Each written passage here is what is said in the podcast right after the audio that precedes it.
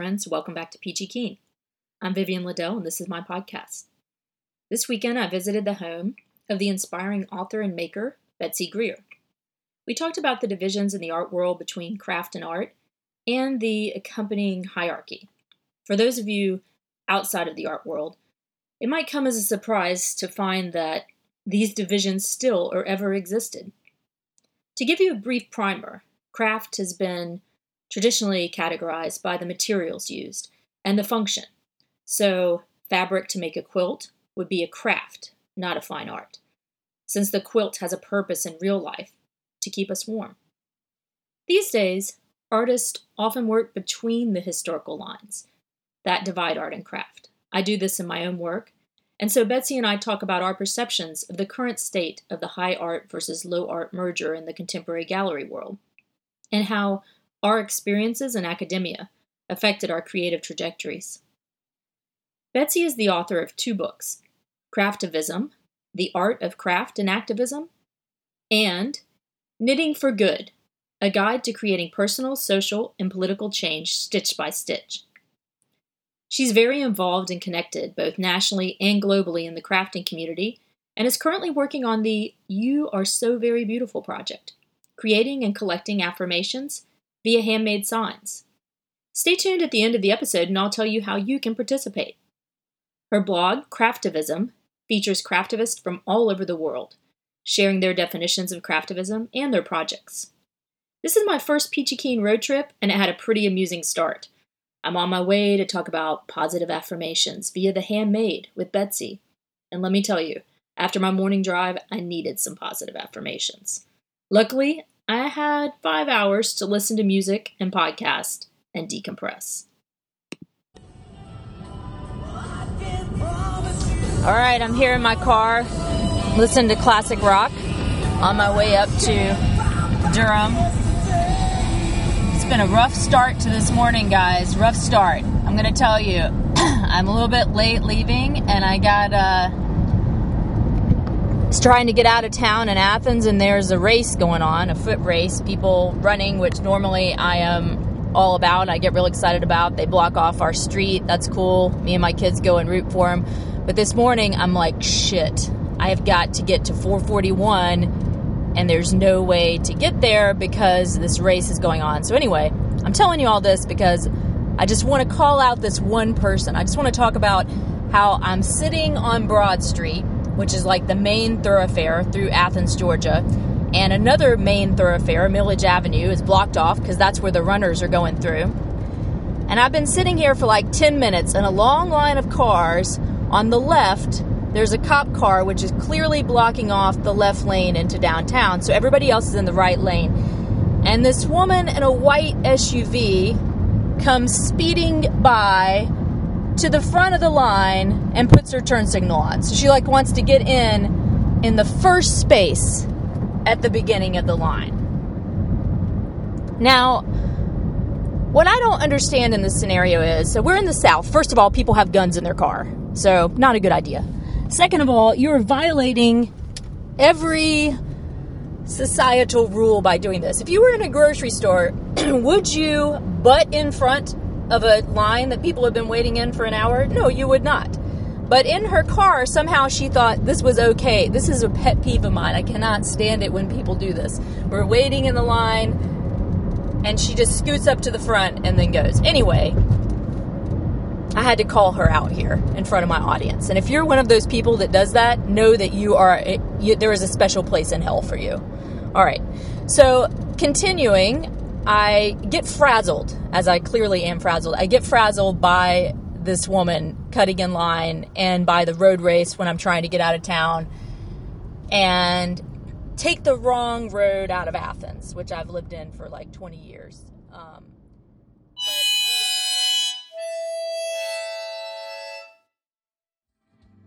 all right, I've upgraded from classic rock. Now I got my uh, Kacey Musgraves on and uh, I've calmed down substantially. weird or says stuff like this, I okay, so I'm approaching my final stretch here, and uh, have moved from artsy podcast into the classic This American Life. I just listened to two episodes of This American Life back to back and cried at the end of both of them. So I'm full on ready to meet up with Betsy.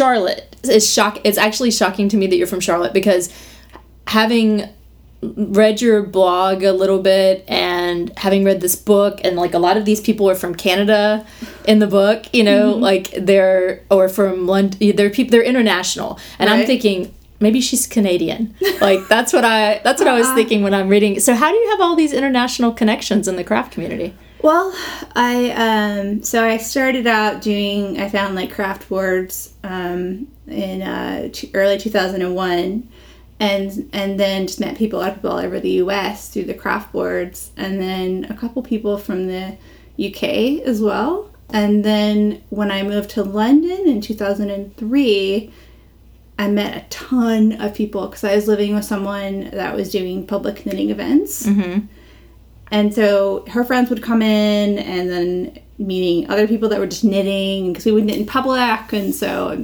so I just met a, a ton of people along the way. And then I think studying in London and being an being American, I I don't know how it happened, but like people from Europe found me as well because I had that experience in England.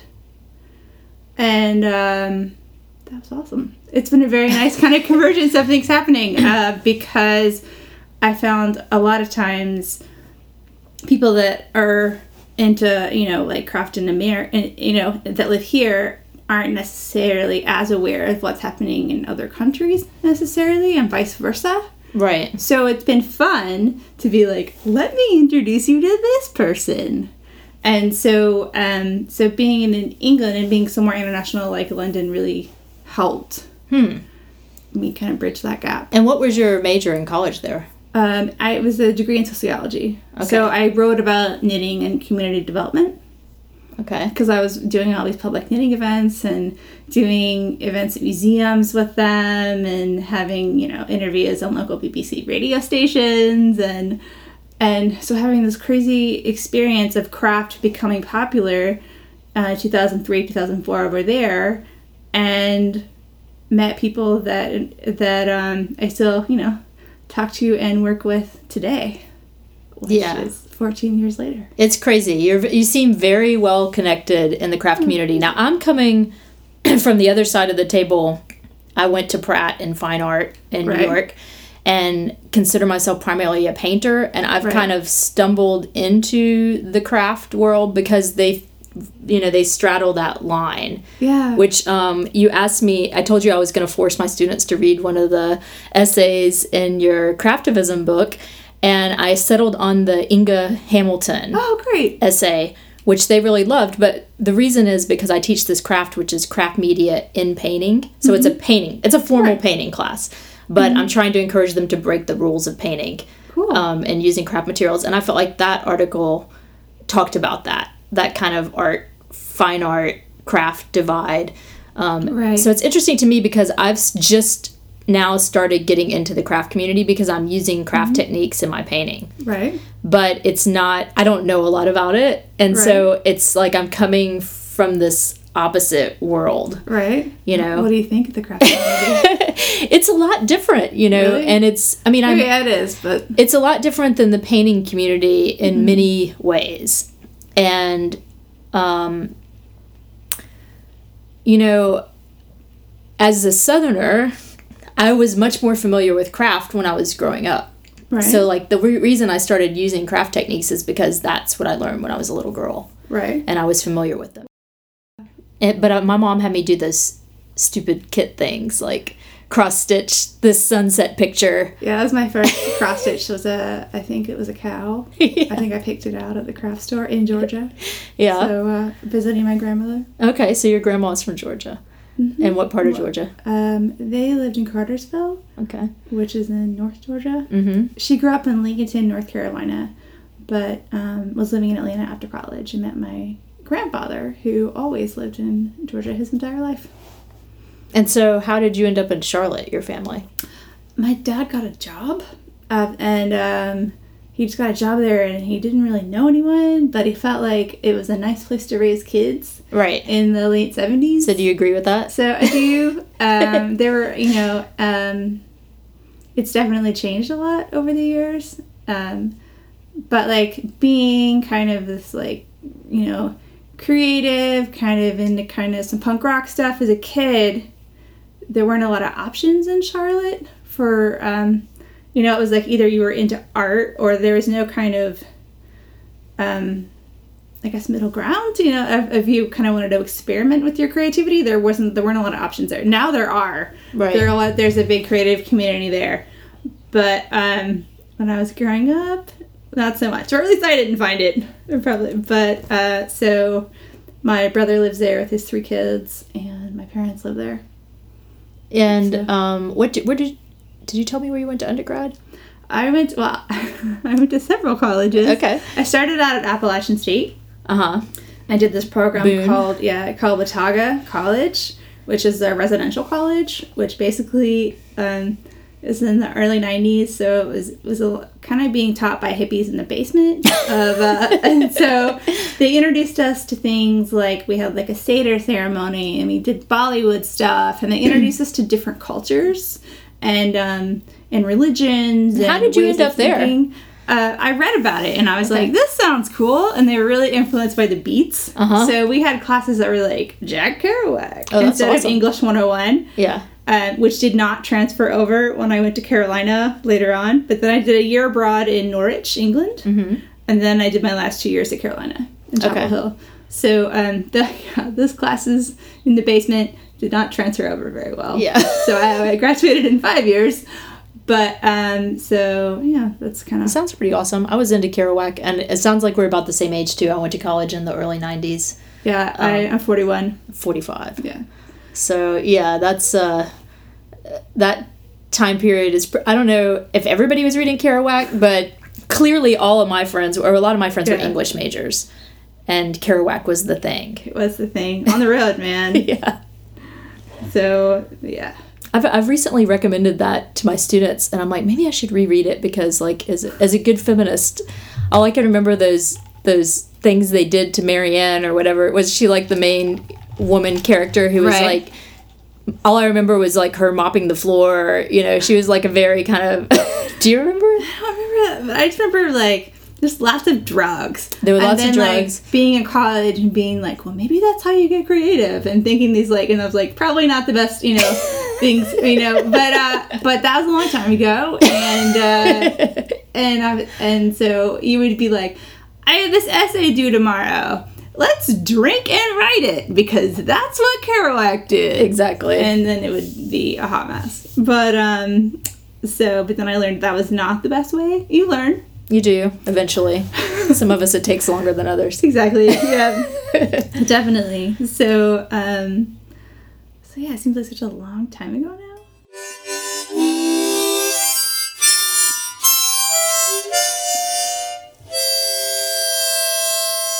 What kind of craft projects are you working on right now? So I have my project that I've been doing for the past year and a bit called You Are So Very Beautiful, which is stitched affirmations. So that's kind of my main thing right now. And I have done workshops. So this you are so very beautiful. you are that- so very beautiful. Okay. Yeah. Um, what kind of pieces do you make? Are they? So they're little teeny signs. They're about palm, a little smaller than palm size, generally. I think. I probably have some. But anyway, so they're um they're yeah they're palm size and they're stitched and they say things like you are kind, you are lovely, and they have a little border around them and they're backed with felt. And I started that in 2015 because I realized that there are things that I needed to hear because there was this app called Five Minute Journal. And I heard it recommended and was like, I'm to try it out. So it has like, what three things are you grateful for? Like a prompt each morning. What three things are you going to do today that are are really, you know, that are great? And uh, kind of to get you set up for your day. And the last one is um, say an affirmation or put an affirmation. And I had a really hard time with it. I couldn't come up with like one word.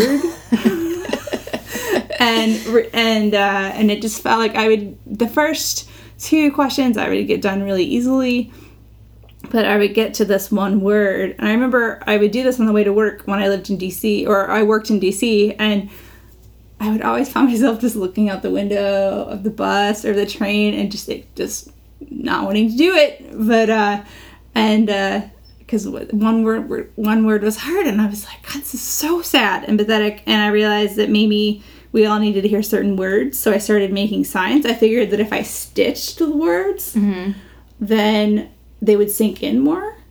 Right, because you're spending that time with them. Right. And uh, and so and then I thought, well, I can't be just me that has this problem because we get negative images all the time from TV, from um, you know, from ads, from movies, from what we see on our computers. We get negative messages about not being um, good enough or pretty enough or whatever. I was gonna say when you say we, I'm thinking women like a lot of times. It's yeah, it's a lot about women and and I think but I think everybody sees stuff that makes Right. them feel like they're not enough. And because I think men do too, they just don't talk about it as Right. much. And so I thought, well, what if I made these things and gave them away? Because my friend Sayraphim Lothian, who is um, in the book and writes actually about guerrilla kindness, has these these things where she just gives makes things and gives them away. right. And so I thought, I really like this idea, so I'm going to make these signs and then I'm going to give them away and leave them for people to find. And hopefully, whoever needs to hear that message will find it. So what are some examples of the messages like the affirmations? So, um, well, I, uh, I so I just I decided uh, that I wanted to get a bunch of them and drop them all in one place. So I contacted this artist named Mary England in Baltimore, and we collected about a hundred of them together. And what's amazing is there are repeated themes when other people make them too. So a lot of you are enough. A lot of you are worthy. A lot of you are loved. For me, making these signs was really a, like a kind of therapeutic. Um, and then, you know, because there are definitely days that since I've been doing this project where I'm like, oh, I'm the worst or whatever. And then, and then like one of these signs, because I have, they, I've done this project so much, will like fall out of my purse or something. Yeah. Like, damn it. I am not the worst. And, uh, but we all get caught up in, in our own stuff, in our, in our own heads. So, um, that's kind of why I started doing that project. Yeah, that you know, I, I've I'm interested in this theme. You know, your project is affirmations. In this book, The Art and Craft of Activism, I noticed one thing that kind of runs through it is a kind of positive vibe, um, which I struggle with. You know, I think I'm I don't know I'm I'm an optimist, but I'm very skeptical. like I'm a super skept. I'm always hopeful that things are going to be great, but I'm always expecting that they're not going to be You're great. a hopeful pessimist? Yeah, I think I'm a hopeful pessimist or a skeptical optimist. one of those Yeah. things. I don't know. I'm I'm I'm very skeptical, but I always want things to work out for the best. And in looking at so, you know, uh, one of my students when they read that Hamilton article, the thing that they said resonated with them was the kind of fact that people see craft as this very positive you know it, they engage with it without any kind of negative connotations to start with. Right. which when you start with painting is really not the case. Like a lot of people start approach a painting with a lot of fear. Like i'm looking at this and i don't know what's happening. I don't understand the history of painting. It makes me feel stupid. Right. right? Whereas nobody feels stupid when they look at cross stitch like everybody gets it um uh, I guess my question to you in this is that I worry, and this is my own fear as a person. Like, I think part of me going into painting and going to Pratt is trying to prove to myself that I am a valid artist, right? Right. So I want to play by all the rules and do the things that I'm supposed to do to make real art Right. right so now that i've started doing this craft and also like bad craft like i'm not i'm sloppy about it and i've thought a lot about why that is because i could do it the right way Right. you know um I think a lot about the meaning behind it. Right. And the meaning of like the craft is I'm worried I'm always worried that it's going to come off as too fluffy. Like people aren't going to take me seriously. And right. I have like this recently I had a colleague tell me that my painting was like somebody else's painting but less dark and I took that as an insult. Really? I I think that I just I so I struggled with depression and then um, and anxiety related to trauma and uh, and so spent so many years miserable and in pain and unhappy. And and so for me finding and doing stuff and feeling positive about what i'm doing just feels amazing. Right. Because you spent and then like there are all those years where irony is really cool. Mm-hmm. and like no one ever i mean if someone went up and said oh you're so cool like they you know that that would be this kind of like off the cuff remark. It wouldn't be like no you really are cool. You wouldn't feel that. Do you know what i mean? Like you don't you would feel like i don't know there was this, this kind of cheeky way of talking that it didn't really sink in when you were telling people you know what I mean? Like, um, yeah, like you're. It was the too cool for school's cool, right? Yeah, and it was never just like, and you were, you know, you're really great, and then I'm like, no, I really want to tell you that you are really great, and because that we we don't take things in fully, necess- always, we kind of brush them off. And I think that you know when I was at Pratt, I was there for September 11th, and then and I was doing these giant paintings of bridesmaids with big eyeballs. and they were horrible. And the next day, you know, everybody went back to school and nobody mm-hmm. could do their work anymore. Like everybody felt like everything they were doing yeah. wasn't valid. Now I'm completely sidetracked. What were we just talking about? Oh, so, so uh, end of irony. So right. then there was September 12th, and it became a thing when I was in grad school to say that's so September 12th. I mean, so September 10th, meaning oh, right. that it was ironic in a way that was not genuine. Right. That's exactly what was meant by that. So I feel like this whole sincerity that you're talking about that craft has is a is a new thing, you know, relatively new. Yeah, and it just feels good. Like um it feels good to tell people and my, my new kick and i probably i'm sure that there are people in my life that i maybe work with that are like oh that is so obnoxious but my new thing is if i think someone is, is really cool or awesome or amazing i will tell them and and in a very probably weirdly authentic way and uh, because i there were so many years where i was just really insular and in my own head that I'm like, no, wait, God, people are awesome. People do amazing things. And so now I'm like complimenting people at the grocery store, you know, and doing all these things because it feels good. And after so many years of being sad and so many years of people being ironic and never being totally honest with each other, it feels good to make these pieces that make people feel good. And and for people across the world that have made them um they have felt good about it. So they feel good about making them and they feel good about giving them away. People that find them feel good about it. So it's like a lot of feeling good. And i like putting that forth. And um and it probably seems probably cheesy to some people, but I know it doesn't to everybody, and I know it sure as heck doesn't to me because I'm really grateful that to feel this good about what I'm making and to feel really authentic about what I'm making. And you're reaching out to so many people, like, you know, looking at your blog and your book, like, I mean, that takes a lot of personal bravery which I'm discovering through doing this podcast. Like I just cold emailed you and like I I love your book and your blog and I'm like, "Do you want to meet with me?" And wow, you said yes. Like that's really exciting. But I mean, you know, of course isn't necessarily the answer that I would expect, but right. I see that maybe this is the same kind of attitude that you're trying to work on. I mean, you all you're in touch with so many people and how are you finding all of these people for your blog? Like yeah, because I haven't written a blog post myself in like a year. Oh, um, really? Uh, maybe I just I saw an email from you that like this morning that said there was a new blog post. Oh, That's it wasn't not- me. it's it was, not uh, you. So, um, yes, but uh, I did write that. But um, I've been in, asking people five questions, and I've been doing that for many months. I don't know when the last time I wrote an actual one I started writing because I realized that I wanted to hear about other people, Mm-hmm. and then I also was like, if you're gonna have a website that's like the you know like something like craftivism.com, you got to be able to like bring it and.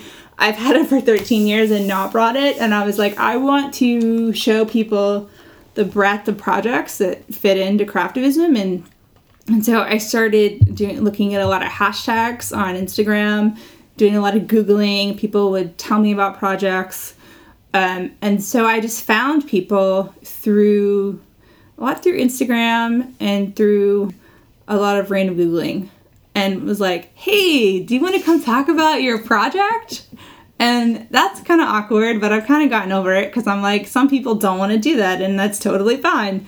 But luckily, there are a lot of people that do. Right. And so that feels good. So um, I realized that like sharing these voices is has been fun, and that's what the book was about too. Was sharing that there are different voices, and maybe you know it's not just me or uh, you know it's like people because like I when I started writing about craftivism, I kept it super broad, and people got mad at me for a long time because are annoyed because I wouldn't come up with like like rules or any kind of you know kind of like definitive thing but that was the missing the point to me because the point was i'm going to give you i'm going to talk about something broad that i think everybody can connect to with and everybody has a different voice. Everybody has their own interests. Everybody has their own skills and crafts.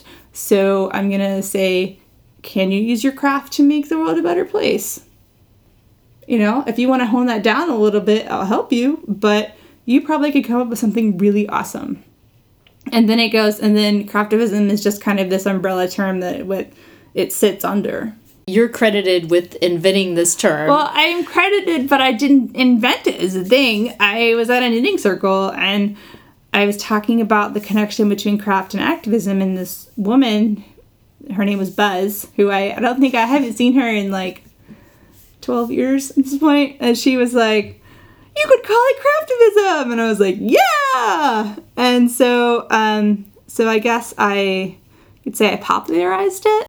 So after the knitting circle, then this was like craftivism. Well, you know, this was 2002, so we didn't have iPhones, so I had to wait until I got home and then like know, dial up or whatever and Google it. And there were four usages of the term by the Church of Craft, which was an organization that started in New York and I think in LA, and um, in around maybe 2001 and where they would come and like the the kind of worship was kind of more like a meditation and then they would craft together.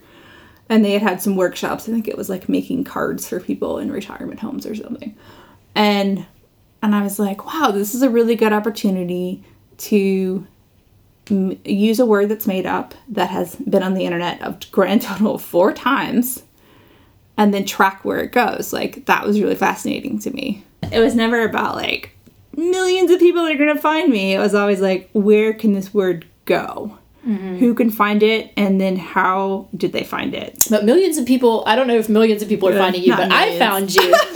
and I, um, another book I assigned to my students is Rozsika Parker's Subversive Stitch. And I see that you were in the new intro. That was unexpected.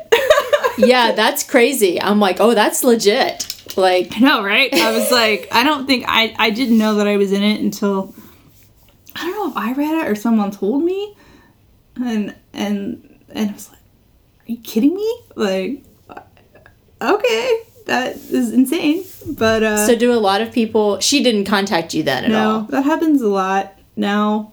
Yeah. Which like Uh, But I noticed you don't have a Wikipedia page. I do not Because- I'm not making my own. That's what I want. Do you want me to make one for you? You do not need to make me Because one. Because if you feel the need, it's funny. I will not say no. The reason I know, well, first of all, I, I Googled you because I'm coming to interview you. But also, UGA recently had a, I forget what they call it, but it's basically a Wikipedia session where people come and try to add like women. A, is that a hackathon? Yeah, I know what you're talking about. So they try to you know, up the number of women on Wikipedia. Right. And they were like, if you can think of anybody, and I'm like, hmm, I wonder if Betsy's on Wikipedia. I can make her a page and go to this event. nice. Yeah, you could. I, I can make you a Wikipedia page. If we need to get you like on it there. needs to be there, I will. Yeah. Well, you're on there in terms of craftivism. but I think I'm like I'm I'm whatever color you are when you don't have your own page. Right. You don't have a link. You're, you don't have a link color. think it I'm, just like, says red or Betsy. Greer. Um, you know, whatever your association with the term craftivism, and but it's uh, you're not. There's no link I'm to not your cool name. enough. Yeah. You are cool enough. Oh, thanks. You are good enough. Yeah, but I knew I definitely wasn't gonna make my own, and I didn't want to. So, uh, oh, I'll make one for you. oh my gosh, thank you so much. That'll be awesome. We'll have you on Wikipedia. My mom will be like, "What?" so you're official now.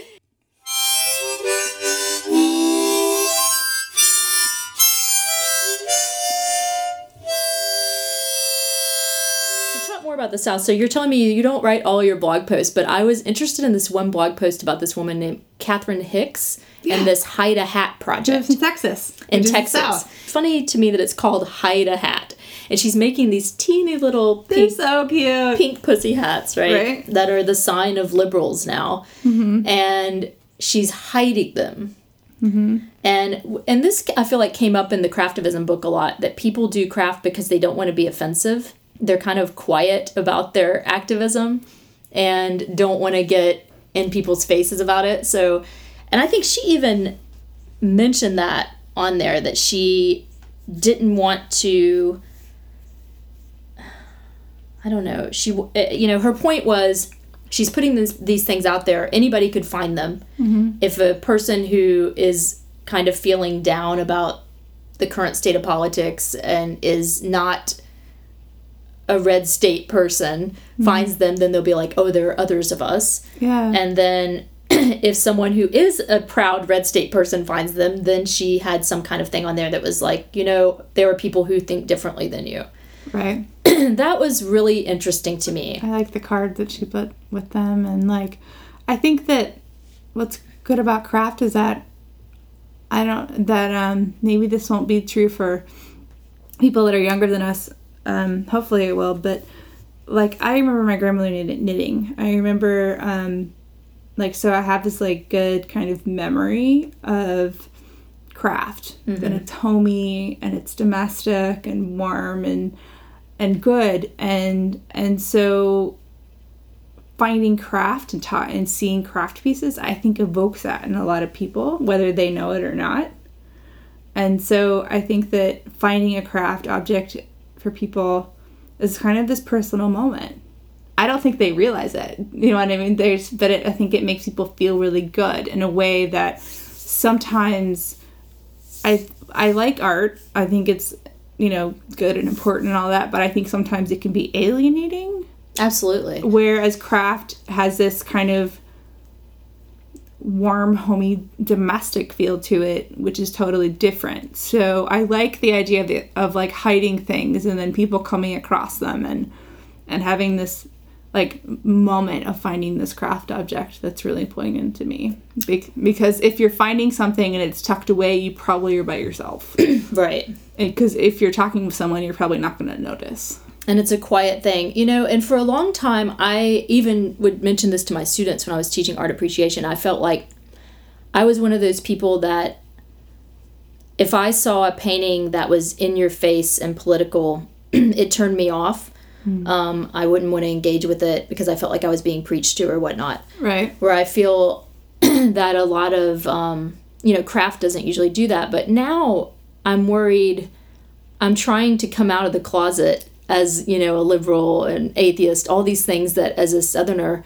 My whole life, I've been that person that just sits quietly while everybody else talks, and I Right. completely disagree with everything that's being said, but I never spoke up. Right. So, this is my way of doing that, you know, out there with the podcast. I'm being totally out. right. It's actually quite scary. Yeah. And the you know this catherine hicks she talks about that like being the things that i am and apparently that she is and being in the south you there are a lot of situations where you can't really have an open conversation about that. Like people don't want to listen um, and they don't want you know I, I feel like as a woman also i didn't really have the authority to make those kind of statements. Right. I don't know, like I was encouraged to be quiet.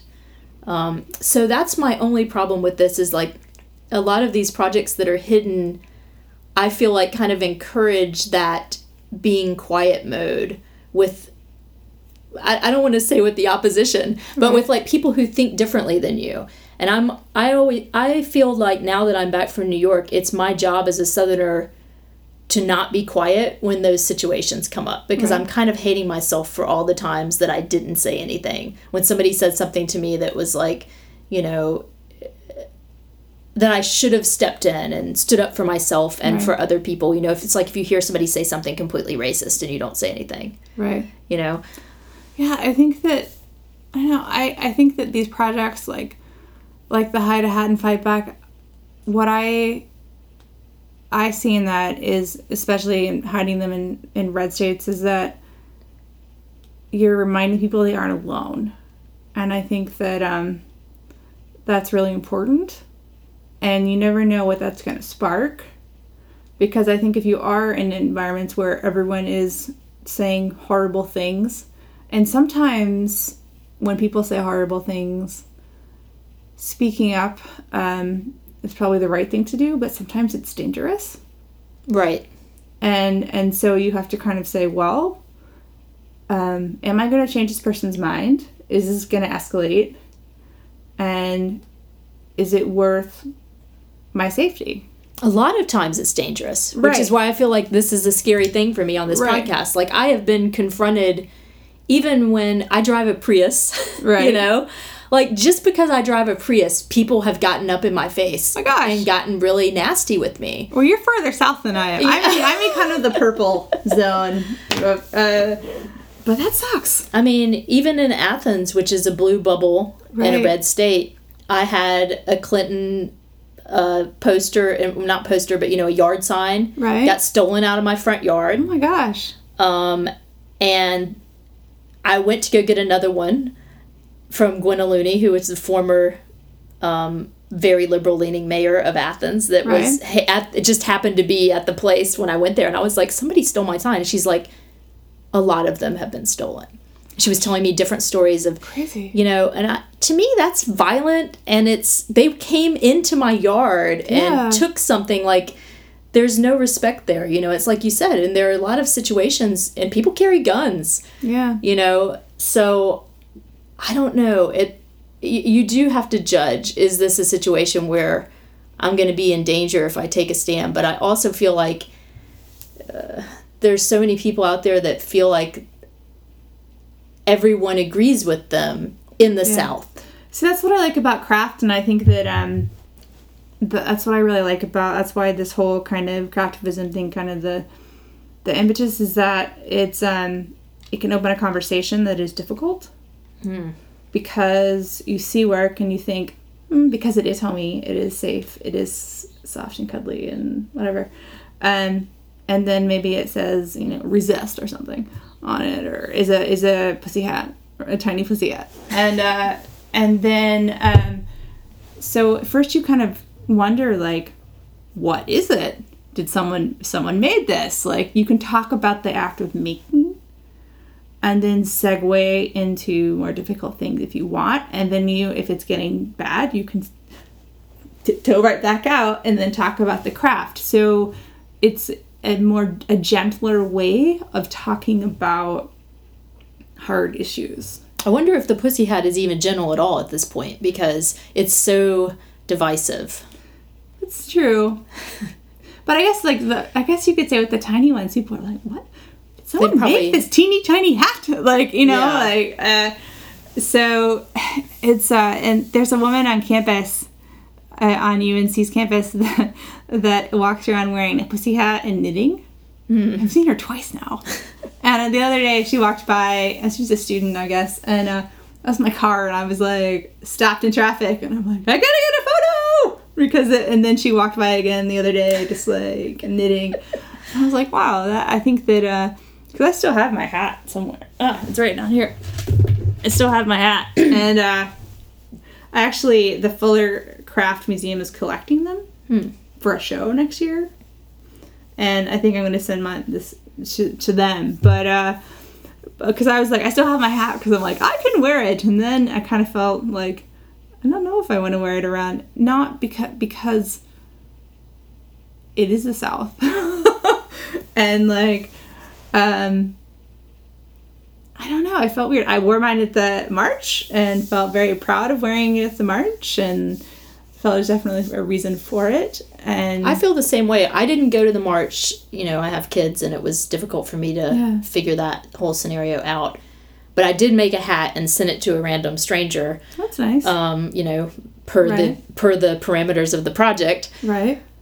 But I thought about making another one for myself to wear, and I had the same thought. I was like, "Am I going to wear this to the grocery store?" No, because I didn't want to have that confrontation with strangers. Because now it's definitely a statement. Like Right. It's uh like it's definitely a yeah, it's a almost a brand, like a literal brand. You know, like uh, this is who you are, and uh, which I also can see can be could be shutting down conversation as well.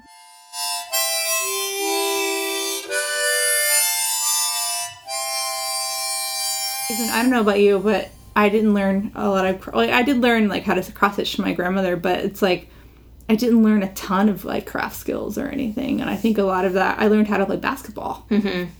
and soccer, and I think part of that is due to the almost a backlash of the domestic in the late 70s and early 80s of you need to you know we're girls we're gonna go play basketball we can do this too kind of attitude versus um what that may not have been your experience though but Well, that was not really my ex- my experience was more like the we can bring home the bacon and fry it up in a pan. Right. My mom was a housewife, right but she she did the crafts, but she did the 70s crafts which were all like kits.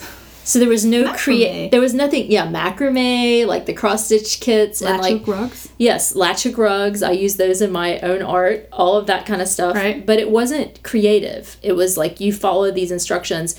And it was also like, you know, it wasn't a homey kind of craft. It was more like women are out and they have jobs now Right. and they don't have time to do craft, but you still have to make your house look good because, you know, Right. you bring home the break- bacon and you fry it up in the pan. Right. So like you're you're feeling guilty. So craft was like, here's a quick little craft project and you can do this and you're still domestic and you're doing your business stuff.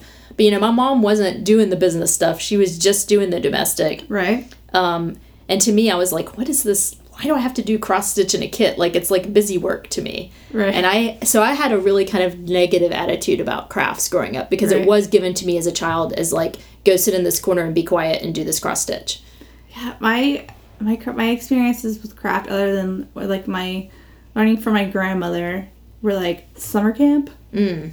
where it was like it was kind of like the the precursor of everybody gets a trophy, you know, because like nothing was bad, and uh, like even though it may have looked horrible, it was not bad because it was craft, and I I guess I took the attitude forward towards my own craft, like you made this, it is not bad. And so my experience, I had an art class in college where the professor was a total jerk to me, mm-hmm. and uh, and I was like, man, art is the worst for a long time. I was like, art is terrible. People are mean, you know, like, and uh, I hated it.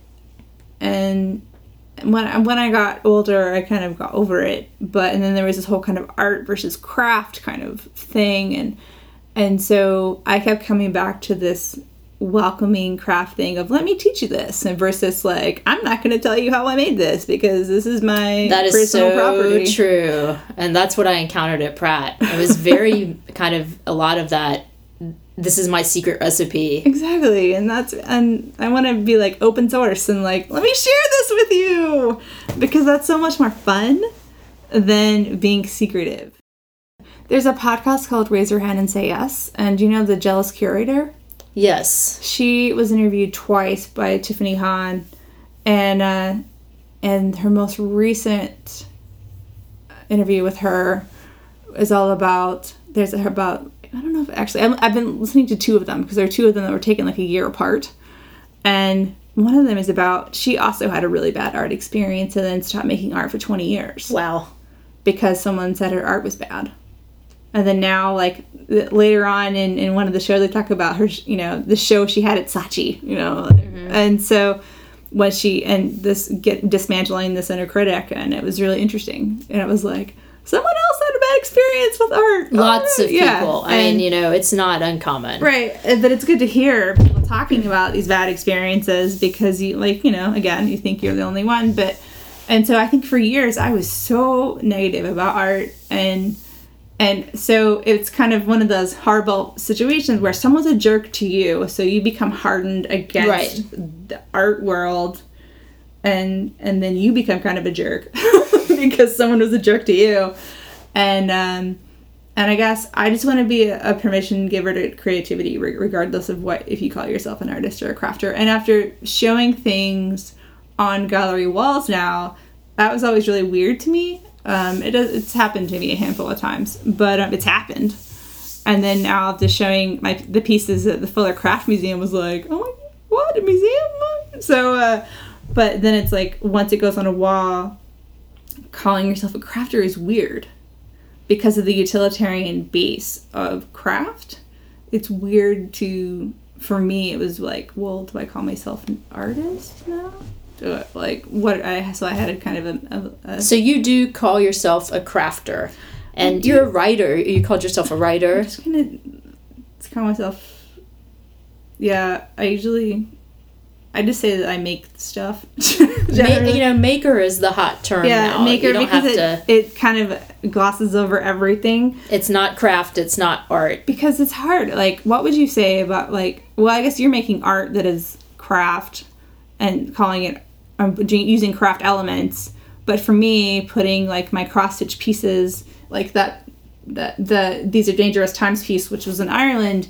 Uh, or taken from graffiti in Ireland, was on a gallery wall, and it's been on several gallery walls, and that was really hard for me to say that was a crafter. It felt weird because you see photos, people looking at it, like It's a very different context. And to me, it's important to be an artist. right. I want that intellectual stamp of approval.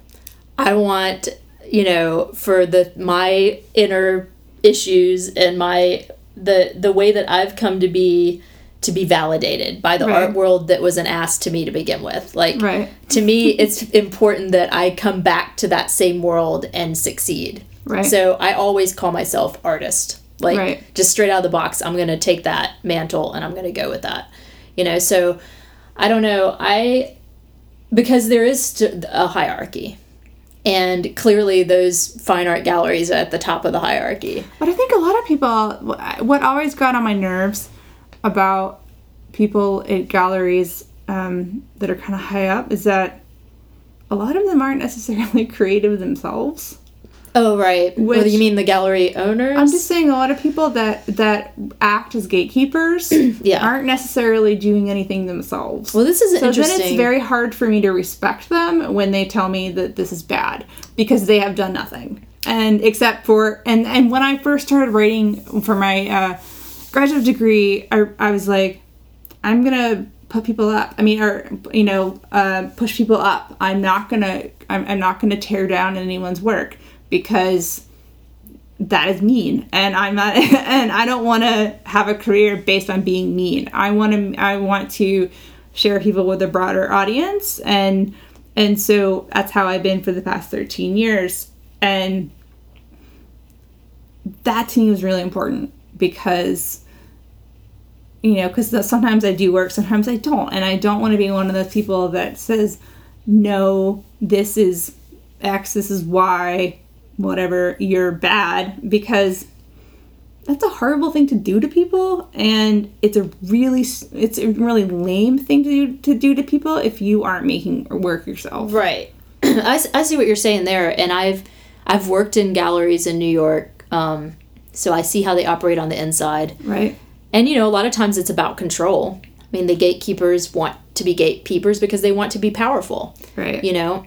And I recently went to the CAA, the College Art Association conference in New York, and it's funny because there was a lot of talk about this division between the intellect and the intuitive. And it was like, you know, all feminist panels, right? So, like, the intuitive being devalued Right. um, which I think goes right along with this power structure. Right. Because if you don't know the language to begin with, like I said, the work I was making was valid, Right. but I didn't know how to explain it correctly, Right. right? If I would have had the correct undergraduate education, I could have come in there and then they would have been like, oh, yeah, okay, she knows what she's talking about. And it would have been fine. Right. But instead, I was just like in tears because they were saying these horrible things about my paintings, which really weren't even true. But I didn't know how to defend them, you know? Right. So I don't know. I, I struggle with this a lot because I don't think there should be no gatekeepers per se. I mean, I don't know. The word gatekeeper is problematic to me, but I think that you do have to have editors, I guess, I think they have because there's so much, you know. They have to exist too, but I think that I think it's important for me to say if you're curating something, which I have curated stuff before, to be able to say that's not what I'm looking for for this versus that is bad. I may sound pretty negative about art, but I have learned to uh, to cross that divide over over time. But and I, I really wish that maybe I'd met other people that were a little more positive from the beginning. Uh, then maybe I would be doing stuff with both worlds. I, mean, I guess I am now, but it took a long time to get to that point.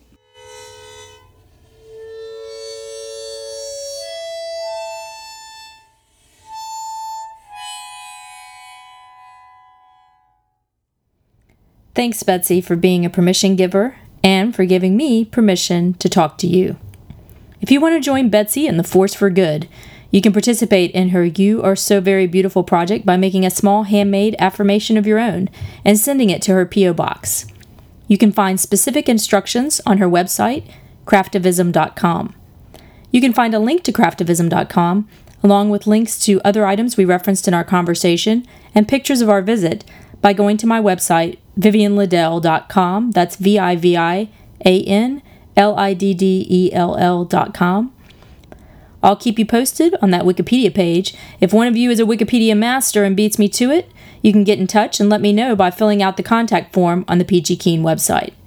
If you'd like to support the podcast, please go to patreon.com, that's P A T R E O N.com, and search for Peachy Keen to pledge. There's all kinds of fun stuff for awards on there, including a secret recipe. Thanks for listening, and I hope your day is peachy keen.